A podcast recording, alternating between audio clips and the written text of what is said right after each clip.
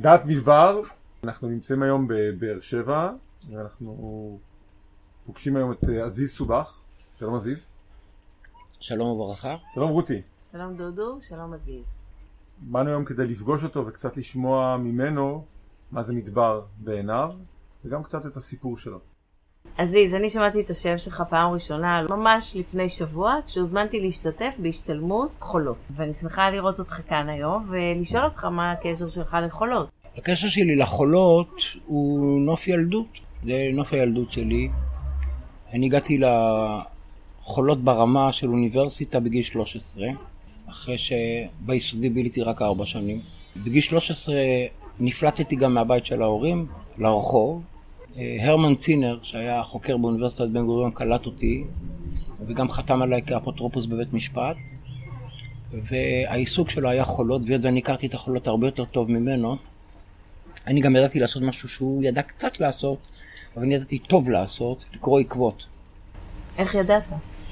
זה דוד של אבא שלי, קאסם אל-אריאתי, מבר מילכה היום, ברמלגה. אה, בעבר לימד אותי, אני גרתי, חייתי אצלו שנה כשהייתי בן ארבע, בין ארבע לחמש, והוא לימד אותי לקרוא עקבות ולאלף בזים.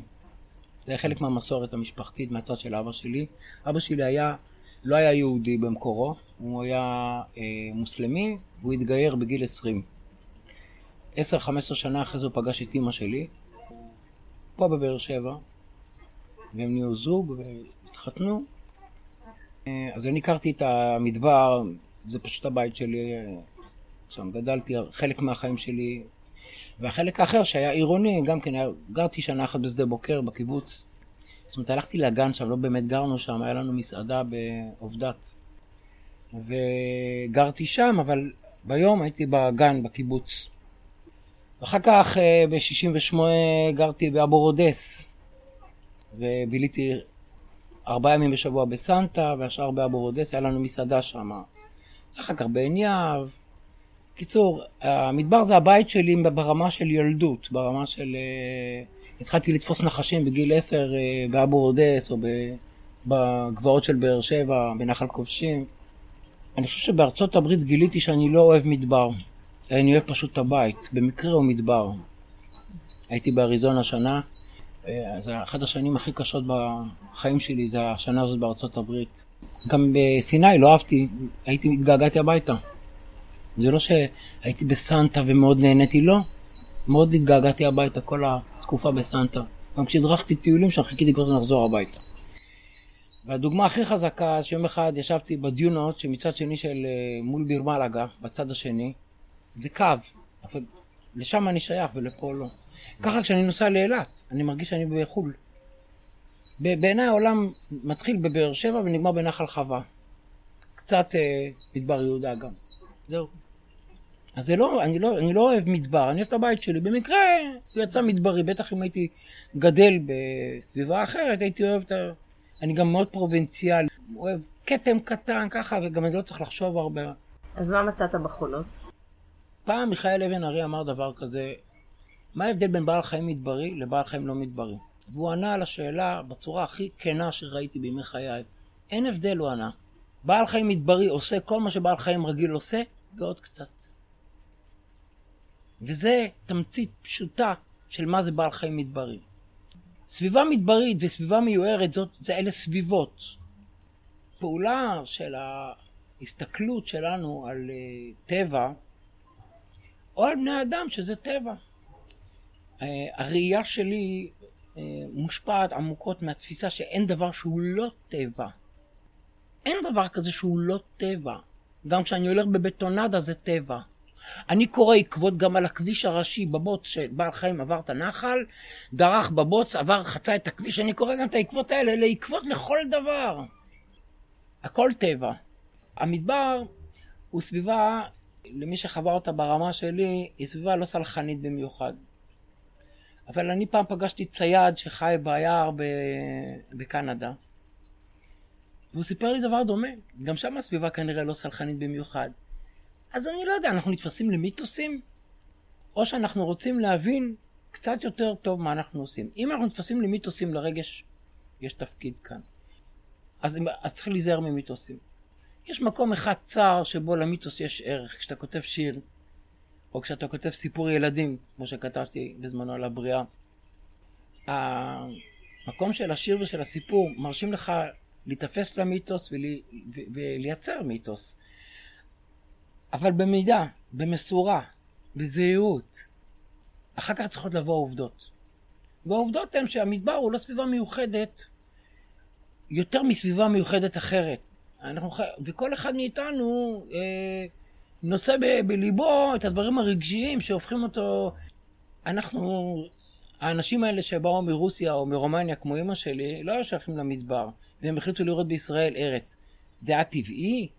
כן, אורגניזמים מהגרים, גם בני אדם, והם הופכים אה, כל מקום חדש לבית. לכן אה, אני לא חושב שאני שייך למדבר יותר מדודו, שהיה מדריך בהר הנגב. כשהוא היה בהר הנגב, המדבר היה המהות שלו באותו הרגע. כי זה הבית שלו באותו הרגע.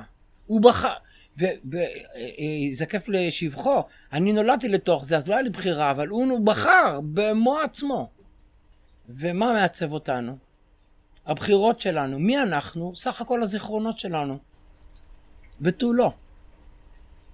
אז אה, אני לא חושב שלמשמעות מדבר יש פה ערך עליון. נכון, זאת סביבה ענייה. אז לעוני יש תפקיד בעיצוב שלך, אם אתה מבלה שם מספיק זמן.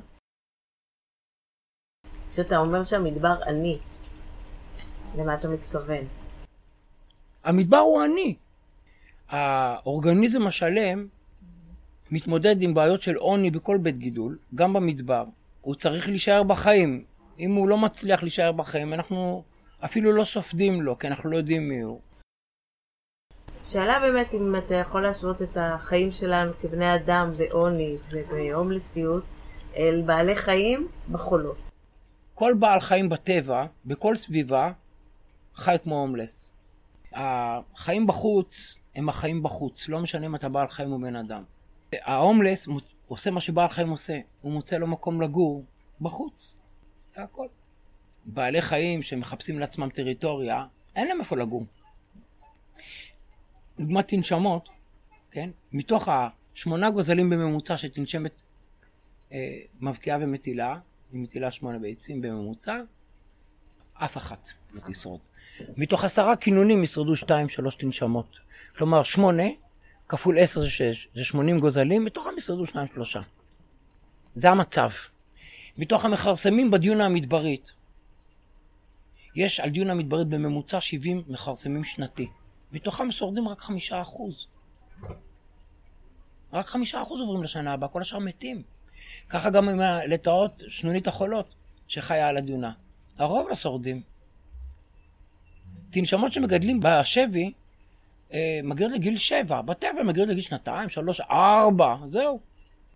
החיים בחוץ בכלל הם קשים, ובמדבר שהוא עני יותר קשים. בגלל שיש פחות משאבים. הוא לא עני בהכל, יש מקומות שהמדבר יותר עשיר ממקומות אחרים. דוגמה בזרעים. דווקא בזרעים הוא עשיר. אז יש בו יותר אוכלי זרעים מאשר במקומות אחרים. בגלל שהיחס, היחסים בין החד-שנתיים לרב-שנתיים הם כאלה, שהמילימטראז' על הדיונה, נגיד בחולות הגור, הוא בסביבות בין 80 ל-110 מילימטר שנתי. בסביבת מילימטראז' כזו, הרב-שנתיים לא משגשגים. ואז החד שנתיים עושים חיים על הקטע הזה של עודף משאבים. לעומת זאת במישור החוף, נגיד חולות ניצנים וזיקים, ששם עבדנו ודגמנו, שם המילימטראז' הוא בסביבות 400 עד 500 מילימטר שנתי, בממוצע רב שנתי. שם החד שנתיים משגשגים יותר, זה על חשבון החד שנתיים, אברמסקי 1988. אז אה, שם הוא הראה את ההבדל במבנה של בית הגידול, ובאמת הוא שם לב לעובדה, והדגיש אותה, הוא ואקולוגים אחרים, הוא הראה שמבנה בית הגידול הוא משחק תפקיד מרכזי בכל ההתאמות של האורגניזם. אני מחלק את ההתאמות של האורגניזם השלם לשלוש קבוצות שרירותית. התאמה מורפולוגית, פיזיולוגית והתנהגותית. מה ההבדל? בהתאמה מורפולוגית זה איך שבעל החיים נראה, איזה צבע יש לו, ועוד דברים שקשורים במבנה ובצורה. בהתאמה פיזיולוגית זה איך איבר מתפקד. מה שמיכאל אבן ארי אמר, כולם מרכזים שתן. בעל חיים מרכז שתן כמו כל בעל חיים אחר, ועוד קצת. והתאמה התנהגותית זה אחת מהדוגמאות הכי טובות בדיון המדברית, זה בחירת שעות הפעילות. ביום חם נפעל בלילה. פני השטח לוהטים, נחפור מחילה. זה התאמות התנהגותיות. על הרקע של שלוש ההתאמות האלה, יוצא שמבנה בית הגידול מכתיב בעצם את העיצוב של בעל החיים ברמה האבולוציונית, ואת האופן שבו מנצל את סביבתו ברמה האקולוגית. כשאתה אומר מדבר, אתה מתכוון לעוני, ובאמת, אם תסתכלי, אה, יש מילים אחרות כמו צייה ושממה.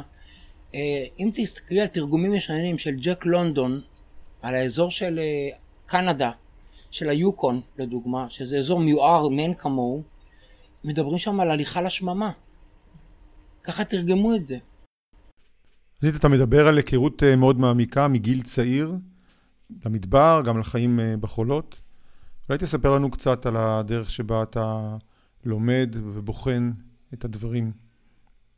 אני צופה ורושם לעצמי מה, מה אני צריך ללמוד. התצפית לא מלמדת אותי כלום, אבל אני יכול להתרשם מההתנהגות של בעל החיים ולראות כמה אני מסוגל אה, למדוד דבר כזה, ואחר כך אני מציע רעיונות מה למדוד. ולפעמים זה צומח מזה מחקר או ניסוי, ולפעמים זה רק נשאר שלי, פרטי כזה, במחברת או בזיכרון.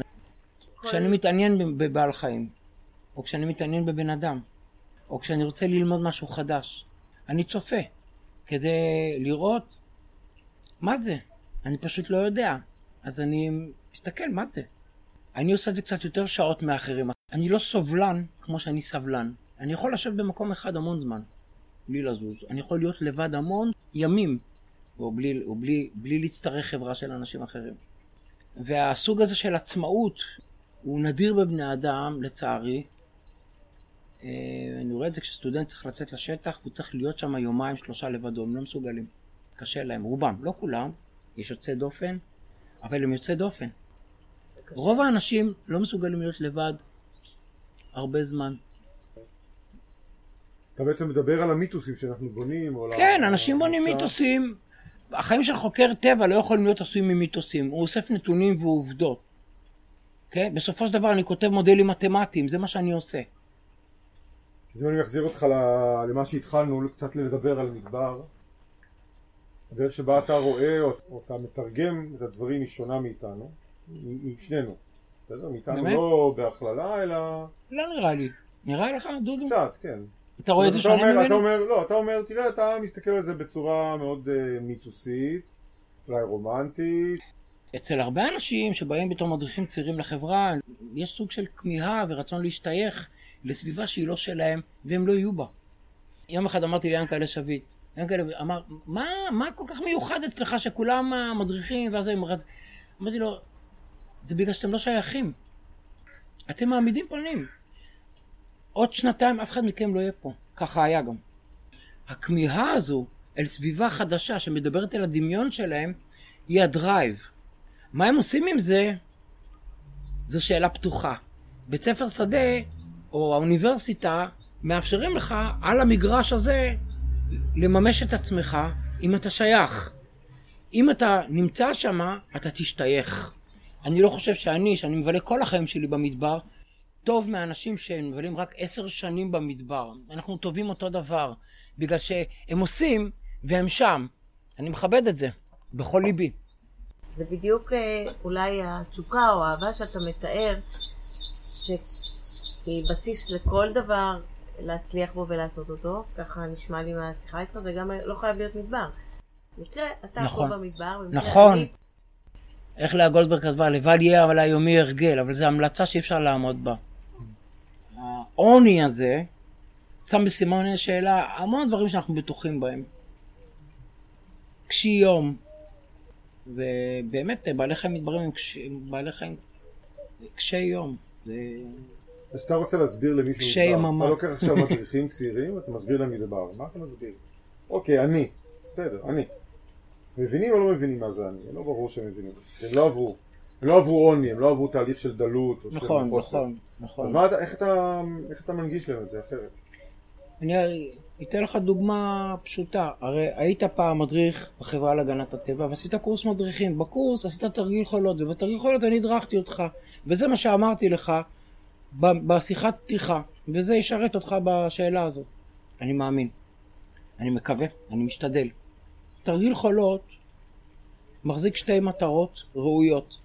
אחת היא מטרה חווייתית והשנייה היא מטרה אינטלקטואלית. בחוויה אנחנו ניפגש עם העקבות שבעלי חיים משאירים במדבר ונראה שהעוני הזה הוא לכאורה בלבד.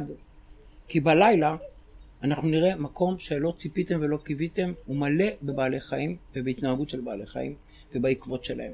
ואתם תלמדו להכיר את העקבות של בעלי החיים ולהכיר את בעלי החיים באופן בל, בל, בלתי אמצעי. המטרה השנייה האינטלקטואלית, לקשור את רמת הפעילות של בעל החיים לתנאי הסביבה שלו.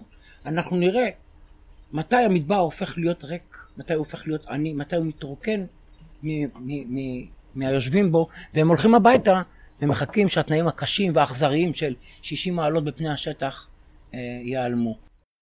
זה הדרך להציג אולי את המערכת בקצרה, אבל אה, לכן אני מסכם את המדבר, כן, במושג עוני. כי זה מסכם את, למה זה מדבר בכלל? זה מסכם את השאלה המדעית, חוסר במשאבים, את השאלה הפיזיולוגית, חוסר באנרגיה זמינה, את השאלה של אקלים שיוצר את העוני הזה, חוסר במים, הרבה, הרבה, הרבה קלוריות, הרבה... אני יכול לענות, עוני. ובתוך העוני הזה גרים אורגניזמים שצריכים להתמודד עם העוני הזה. בעלי חיים בטבע זה, זה בעלי חיים קשוחים.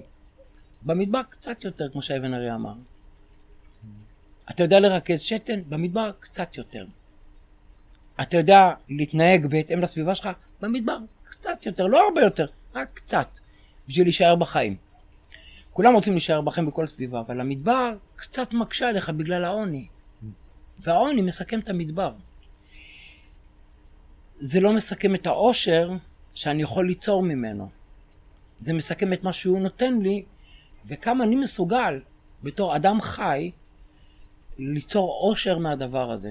העושר שאני יוצר מהמדבר הוא הסברים. עושר של הסברים מדעיים, עושר של הסברים הישרדותיים, עושר של הסברי יכולת פיזית של אדם בסביבה שלו, שירים וסיפורים ותמונות, ובסופו של דבר עוני בכל סביבה שהיא מחנך אותך להסתפקות במועט. ואני חושב שזה אחד המאפיינים של האורגניזם השלם בטבע בכלל, במדבר במיוחד, וגם האנשים שצריכים לחיות בסביבה כזאת, צריכים להסתפק בקצת פחות, כי הם יכולים קצת יותר, הם אורגניזמים מדבריים. הם מותאמים לסביבה שלהם. הם לא, מת... הם לא יכולים להתאים את עצמם לסביבה, אבל הם יכולים להשתדל. וזה מה שבעצם מסכם, עוני. העוני הזה הוא יחידת המפתח להבנה של כל המערכת בכל ענף שנבחר. זה, ה... זה מה שמדבר מלמד אותנו. איך אתה מתמודד עם עוני. אז לבן אדם שבא מסביבה שיש בה הכל, יותר קשה לראות את זה, הוא בדרך כלל מתרשם מהאסתטיקה לפני שהוא מתרשם מהחיים. ובזה אני חלש. שאתה לא מכיר את זה, את המעבר הזה. אני גרתי בכפר שמריהו שנתיים, בתוך סביבה עשירה. היה קשה לי להבין אותה. אני התקשיתי בהבנה שלה. העוני של המדבר והחיים שלי במיוחד, כי אני בחרתי חיים של חוקר טבע. חוקר טבע, גם אם יש לו הכל, הוא לוקח את המעט, כי אי אפשר לשאת הכל. על, על, בתרמיל שלך לא נכנס יותר ממה שנכנס בתרמיל. זאת האמונה שלי, זה... אני חושב שהעוני מוליך את המדבר כמו שהוא. באמת, אה, גדלתי על הגדר, כמו שאומרים. אתם יודעים איפה זה מופיע טוב? בתוך ספר של אה, יהודה ברקוביץ', שהוא סיפורים סיפורים, ואחד מהם נקרא תלוש. הוא מתאר את ויניק, הרופא, שהוא לא שייך לא לכאן ולא לכאן, הוא נמצא, הוא יושב על הגדר, ואצל ביאליק מאחורי הגדר, שקורקן שיחה. אה, אז, אז אני בעניין הזה באמת אה, יושב בין ישימון למזרע. תודה עזי, זה היה סיום מאוד מעניין לרעיון הזה. אנחנו מסיימים כאן, תודה רבה. להזכיר לכם, כל התוכניות שלנו נמצאות באתר מדבר.org, ואפשר גם להאזין לנו באייטיונס, ספוטיפיי, יוטיוב. מקווים שתמשיכו להאזין לנו.